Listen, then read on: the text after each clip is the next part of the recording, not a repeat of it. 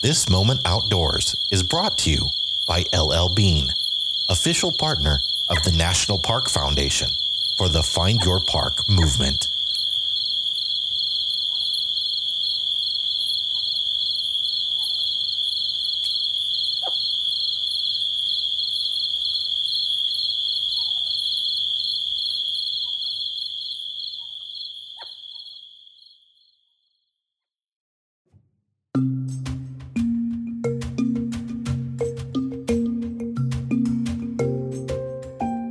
Deep canyons of the West enchant us today as much as they did those who dared to explore them for the first time. They're all unique in their own ways, as nature seems to brag about the incredible might of its gem cutting rivers. But one Colorado canyon in particular is like none of the rest. It exposes you to some of the steepest cliffs, oldest rock, and craggiest spires in North America. Over 2 million years, a river has sculpted this vertical wilderness of rock, water, and sky that in parts only receives 33 minutes of sunlight a day due to its steep, narrow split, giving it an ominous name the Black Canyon.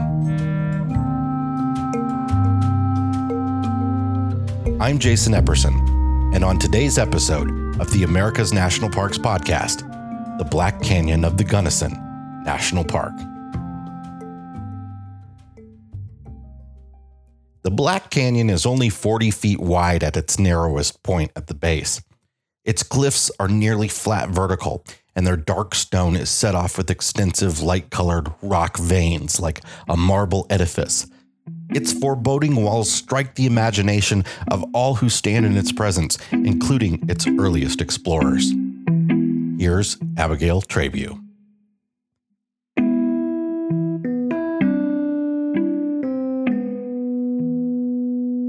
John Williams Gunnison was born on November 11, 1812, in Goshen, New Hampshire.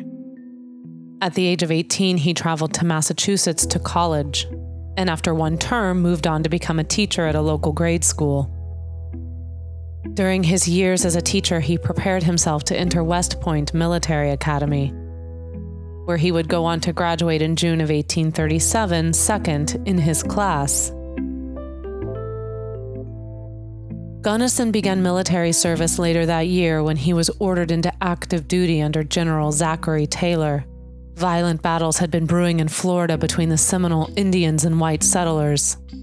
As peace talks were initiated, Gunnison was ordered to explore unfamiliar lakes and rivers in search of provision routes south to Fort Basinger. Although the assignments were challenging and there were many opportunities for adventure, the heat and humidity of the South took a toll on Gunnison's health.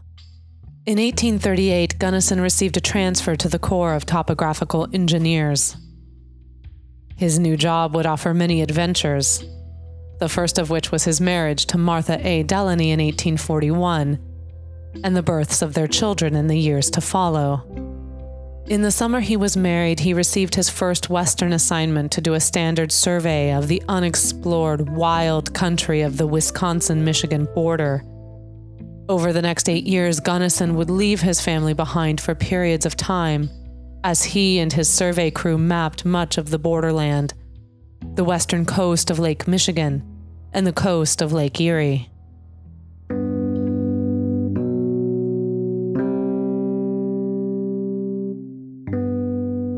Gunnison's first sight of the Western lands came as a member of Captain Howard Stansbury's Utah Territory expedition of 1849, which was tasked with surveying the valley of the Great Salt Lake. Having recently been promoted to lieutenant, Gunnison was assigned as second in command. After a long yet beautiful journey through the Great Plains and southern Wyoming, they arrived in the valley of the Great Salt Lake. They explored and mapped the Great Salt Lake region and gathered scientific information about their surroundings. The winter that followed was unusually hard, and the expedition was unable to leave the valley. So Gunnison took the opportunity to befriend some Mormons and study their church. An uprising broke out between American Indians and the Mormons near Salt Lake City. Gunnison negotiated between the two parties, winning the admiration of his peers. The experience led him to believe he could be a successful mediator. When he finally returned to Washington, D.C., he wrote a book titled The Mormons or Latter day Saints in the Valley of the Great Salt Lake A History of Their Rise and Progress, Peculiar Doctrines, Present Condition. Although relatively inexperienced, Lieutenant Gunnison was promoted to captain on March 3, 1853, largely due to his success in Utah and the Great Lakes region. Though happy to be spending more time with his family in the East, he longed to begin a new adventure and return to the western United States that he had come to relish. He wouldn't have to wait long.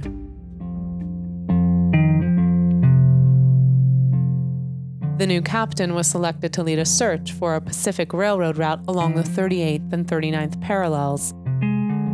He bid his family farewell, sure to return to them when the expedition was over.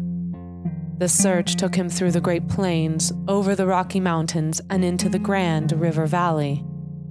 On September 7th, the expedition came to a relatively tame section of a canyon at Lake Fork.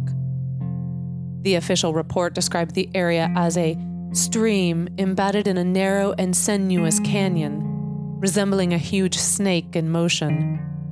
To look down over the canyon below, it seems easy to construct a railroad. But immense amounts of cutting, filling, and masonry would be required. Even then, these experienced explorers understood the geologic process that created such an obstacle an uplift of the earth, volcanic activity and the power of water. Gunnison rode into the canyon several times during that first day and deemed the land the roughest, most hilly, and most cut up he had ever seen. Though the party never ventured further downstream, their report contains the first official description of the formidable Black Canyon. Gunnison and his men decided to navigate around and follow an easier route west through the present day town of Montrose. When the expedition finally reached Utah, they beheld the destruction left by Paiute Indian raids on Mormon settlements. Local residents reassured the expedition that the attacks were not a serious concern because peace talks had just taken place. The weather was beginning to turn cold and raw, and Captain Gunnison sought to speed up mapping before returning to winter quarters. After a trip for provisions to the town of Fillmore, he divided the troops to make up for lost time. He went ahead with a crew of soldiers and guides and camped along the banks of the Sevier River. An attack came during the early hours of the next morning. Only four men of his party survived. John W. Gunnison never returned home to his family.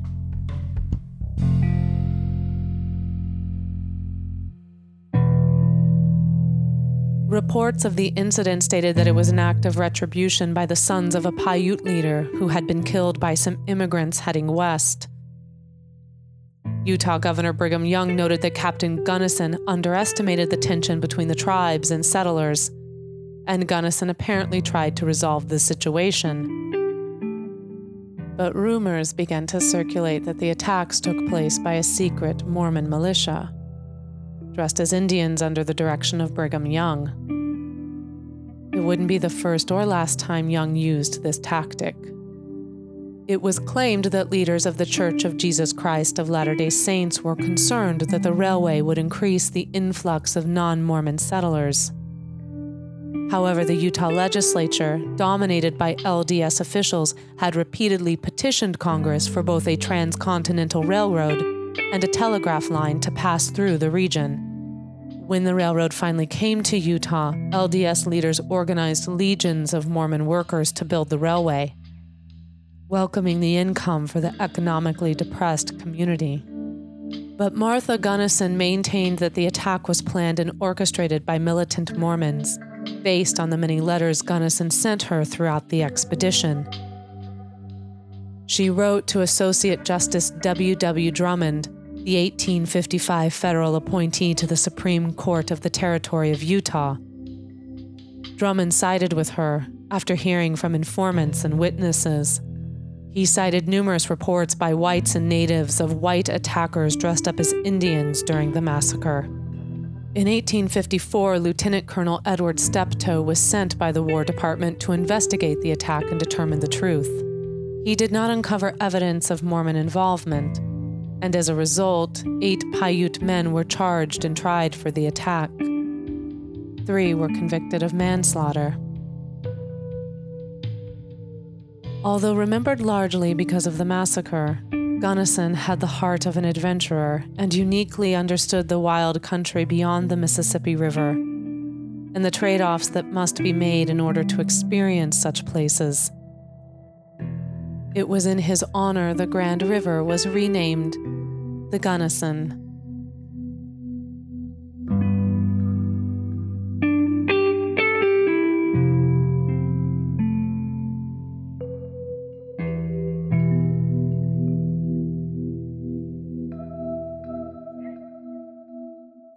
The Precambrian gneiss and schist layers that make up the majority of the steep walls of the Black Canyon formed 1.7 billion years ago during a metamorphic period brought on by the collision of ancient volcanic island arcs with the southern end of what is present day Wyoming. The entire area then underwent uplift between 70 and 40 million years ago. And during the tertiary period that followed, large volcanic episodes buried the area in several thousand feet of volcanic ash and debris. The modern Gunnison River set its course 15 million years ago as the runoff from nearby mountains. Another broad uplift, two or three million years ago, caused the river to cut through the softer volcanic deposits. Eventually, it reached the Precambrian rocks below. And since the river was now so entrenched into the earth, it was unable to change its course. So it began scouring through the extremely hard metamorphic rocks at the rate of one inch every hundred years. The extreme hardness of the metamorphic rock, along with the relative quickness which the river carved through it, created the steep walls that can be seen today. This certified international dark sky park is a great place to see the wonders of the night sky, and it offers two campgrounds, one on each rim. There's also a campground at the bottom of the canyon called East Portal, and although it's accessed through the park, East Portal is actually within the boundary of the neighboring National Recreation Area. Trails of all difficulty levels hug the rim of the canyon, along with a scenic drive that offers stunning views of the dark chasm. Those who would seek the rugged experience of venturing into the Black Canyon's depths will be rewarded with an adventure like no other. But it requires skill, experience, and preparation. The Inner Canyon is also a designated wilderness area and requires a permit to enter. This episode of America's National Parks was hosted by me, Jason Epperson, and narrated by Abigail Trabue. If you enjoyed the show, we'd love a five star review on Apple Podcasts. Don't forget to subscribe and follow us on Facebook, Twitter, and Instagram. Just search National Park Podcast. You can also join our America's National Parks Facebook group, which is now almost 40,000 members strong. For more great American destinations, give us a listen at the See America podcast. Season 2 is now available wherever you listen to this one. And if you're interested in RV travel, find us at the RV Miles podcast. You can also follow Abigail and me as we travel the country with our three boys at ourwanderingfamily.com. This land is your land. This land is my land. From California York Island. From the Redwood Forest to the Gulf Stream waters. This land was made for you and me.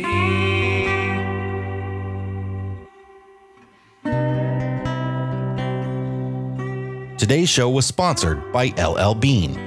Follow the hashtag Be an Outsider and visit llbean.com to find great gear for exploring the national parks.